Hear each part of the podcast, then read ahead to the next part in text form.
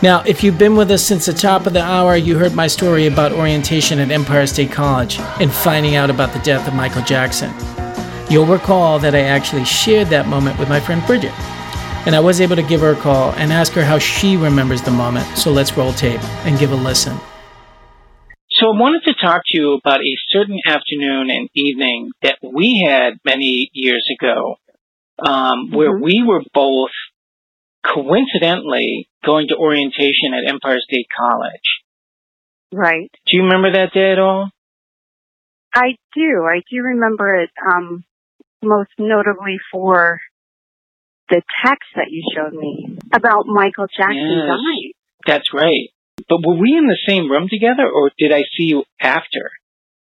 We were in the same room. We were Okay. sitting next to each other and you, you showed me, it was like no words. You just kind of like alerted me to a message on your phone. I looked at it and I, I didn't believe it at first because it was just, it didn't make sense.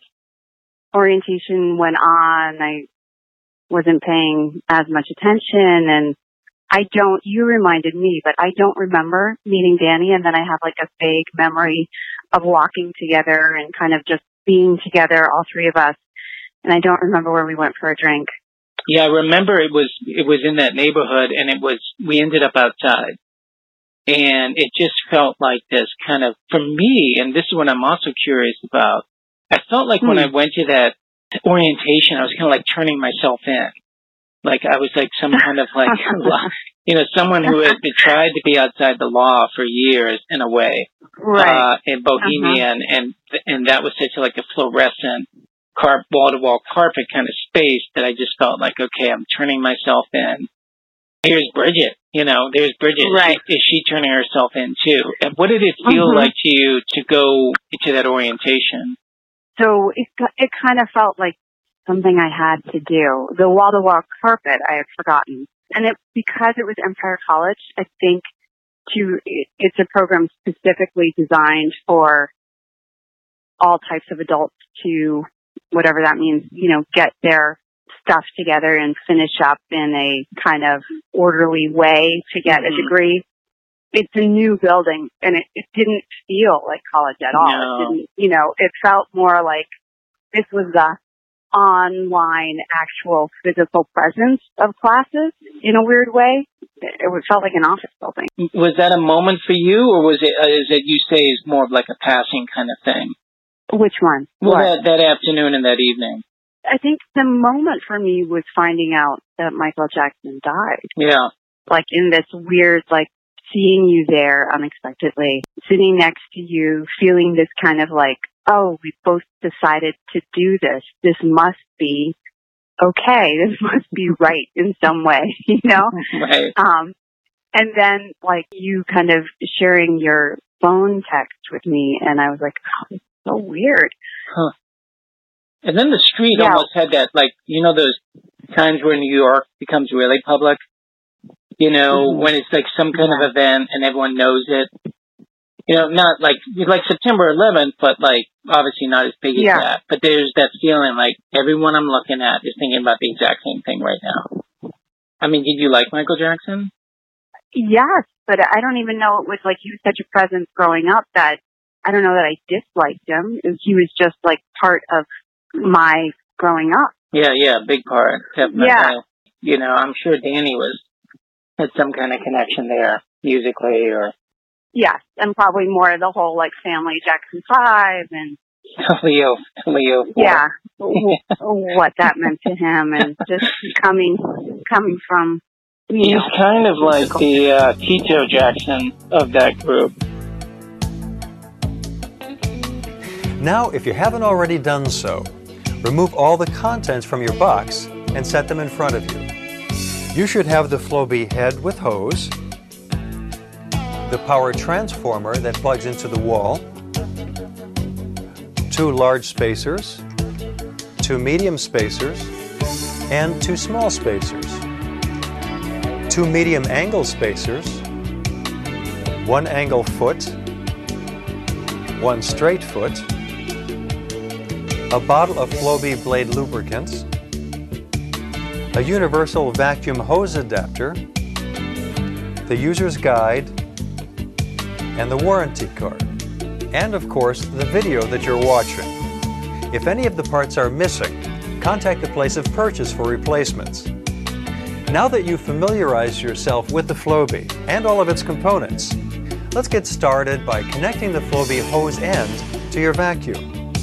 If needed, this universal adapter can be used to create a good seal for proper suction of hair. Remember, proper suction is the key to getting great looking haircuts with no cleanup. Now plug the transformer into the wall and connect the small end to the Flowbee hose where it connects to the vacuum. Now it's important that the first time you use your Flowbee to apply three small drops of lubricant to the blades, like this. Then turn on the motor to spread the oil around. Always do this before each use, especially if your Flowbee hasn't been used for a while. Now the key to the Flowbee and getting great looking haircuts is the spacers. Each spacer has two tabs and two slots that interlock. Practice putting them together and taking them apart like this. Gary, what can you tell us today? Well, uh, Brian, I've been cutting my hair a variety of ways uh, over the past four years with the Flowbee. Uh-huh. Right now, how I got my hairstyle right now is I have it longer through the top and shorter in through the sides. How do you do that? Well, I use these spacers. These are what determine the length of your hair. And what you want to do is you want to take your hair, you want to pull it up so you can determine the length that you want Ah, according okay. to the spacer. Okay, got so you can see there's about a half inch sticking up. Yes. and that's what would get cut. And what you would do is you'd run that all through, well, all over the head because it's all going to be one length, Uh-huh. understanding that you're going to take it shorter in through the sides. all right. So I would take it all over, cutting it all one length. Then after I got done with that, I want to take it in shorter through the sides. So what I would do then is I would use some shorter spacers. Let's say I would use this and maybe this would bring it down. And what I would do, Brian, is I'd take this in through the sides and just bounce it into here. Uh-huh. Now, the important thing, a lot of people ask, how do you keep the hair from blending in from long to short? Well, what you want to do is you want to keep this thing perfectly perpendicular to your head, never following the contour of the head. Because if you do that, then you're going to cut the top hair. Right. And you're gonna bring it okay. in shorter. Okay, that makes sense. So what you want to do is, as you're cutting it, make sure that thing is perfectly perpendicular like that, Uh-huh. never following the contour. And you want to do that on the same, and then you take it in through the back. Now, an added feature that the Flowbee has is this tapered spacer. A lot of men like to use the tapered spacer. And what that allows you to do, it gives you an angled cut. Cuts it in shorter in through the ears and leaves it longer in through the sides. Got it. So again, you balance it the same way. Take it in through the back, all the way across. And that's how I'm wearing my hair right now. What about um, a lot of kids like trendier haircuts? They like it very short here Mm-hmm. and then long, Right. Or any variation on that. Can they do that with this? Yeah, same principle. Uh, the only difference, I pretty much have that kind of trendy haircut, other than all I'd have to do is just take it in real short in through the sides. Uh-huh. And what we do is just use the foot. And you just cut it real short in through there, Uh-huh. and uh, on both sides, and then just leave this long, however, whatever length you want it. Gary, what other kinds of haircuts can you do with the Flowbee?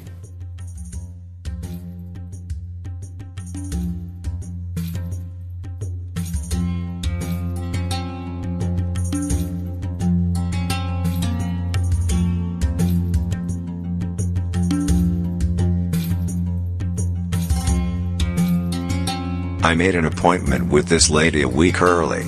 She owned her own place. Little did I know that her place was just a room above a garage. Okay, not a problem. I'm a pretty easy customer. But when I arrive, she is working on another customer. She is still working on her 45 minutes later. By now, her son has come out. He is probably five or six and is crawling all over me. I am on my phone while I wait, and kid wants to play with my phone and is generally being a bother. Mom is just chatting away with her customer, not a care in the world. When she finishes, I sit down and she works on me. When she puts me under the dryer, her friends show up and she starts working on them. Meanwhile, the dryer has shut off, but I'm still sitting under it for an hour. After she finished with the other woman, she finishes me and charges 190. I only had a cut in color. Just one color, mind you. I went from brown to black. Not a huge change with 2 inches cut. I wouldn't have minded that much if it wasn't almost $200. I could have gone to a robot salon that was way nicer, gotten highlights and color and cut with a deep condition for that much. And that's what I did this time. It was amazing. Less wait and less stressful. Tired of human error? Sick of the foibles and faults of your fellow citizens? Want to get it right the first time and not expose yourself to injury and possible death? Your choice is clear. Robot Salon, 538 Ironwood Avenue, Middlesboro, Kentucky. Automate to illuminate. I cut and dyed my own hair for 10 years. Then, before my wedding, friends encouraged me to treat myself and go to a salon. So three days before the wedding, I went in for a bit of a trim. I had shaved my head eight months earlier. My hair was nicely starting to grow back at that point. The stylist did not listen to me. She promised me she was a professional and could do something amazing with the little bit of hair I had. Then she gave me a mullet. Like 1970s hockey hair three days before my wedding, when all I asked for was a trim. I quietly paid the $60 and ran to my car. I spent the next 20 minutes crying on the steering wheel. Then all of a sudden the stylist is at my window and can you believe it? She is crying. And yelling at me. Like I did something wrong. So what can I do? I get out of there fast. Only coming out of the parking lot she is chasing me with a pair of scissors like she wants to puncture my tires. I am distracted and then wham, I hit this car. Hard. My own car rolls over and I end up in traction for six weeks. So much for my wedding, right? As soon as I could walk again, which is more than a year later, I end up at a robot salon downtown. It fixed everything, though I am still single. Tired of human error? Sick of the foibles and faults of your fellow citizens? Want to get it right the first time and not expose yourself to injury and possible death? Your choice is clear. Robot Salon, 538 Ironwood Avenue, Middlesboro, Kentucky. Automate to illuminate. My hairdresser and I had been working on getting my hair how I wanted it for my wedding. Stacked in the back, tapered longer in the front, bangs. It was getting to where I wanted. So I go in one day and my regular lady isn't there, but I desperately needed it trimmed and my bangs cut. So I went ahead with a new person. Bad idea. First off, this other stylist is badly distracted. She is actually Skyping with her Ukrainian fiance while I'm in the seat. Okay, not a big deal. I'm a forgiving person. Only she is so distracted that she grabs the wrong bottle from off the counter. Guess what? Instead of dye it's a bottle of lighter fluid. Why would a salon even have lighter fluid? It makes no sense. Anyway, she pours it all over my hair. Right away, I smelled something funny. Did I mention she was smoking? Well, she was. You can guess what happens next. My entire head is engulfed in flames. I am literally screaming, right? It's absolutely the most pain I've ever been in and I'm running around in circles. My head is on fire. Does she stop and help me? No, she's looking at me like she's mad I'm ruining her Skype date with her fiance. Now I have third degree burns all over my head. If I am ever able to grow hair again, let me tell you, I will go to the robot salon. Tired of human error? Sick of the foibles and faults of your fellow citizens? Want to get it right the first time and not expose yourself to injury and possible death? Your choice is clear. Robot Salon, 538 Ironwood Avenue, Middlesboro, Kentucky. Automate to illuminate.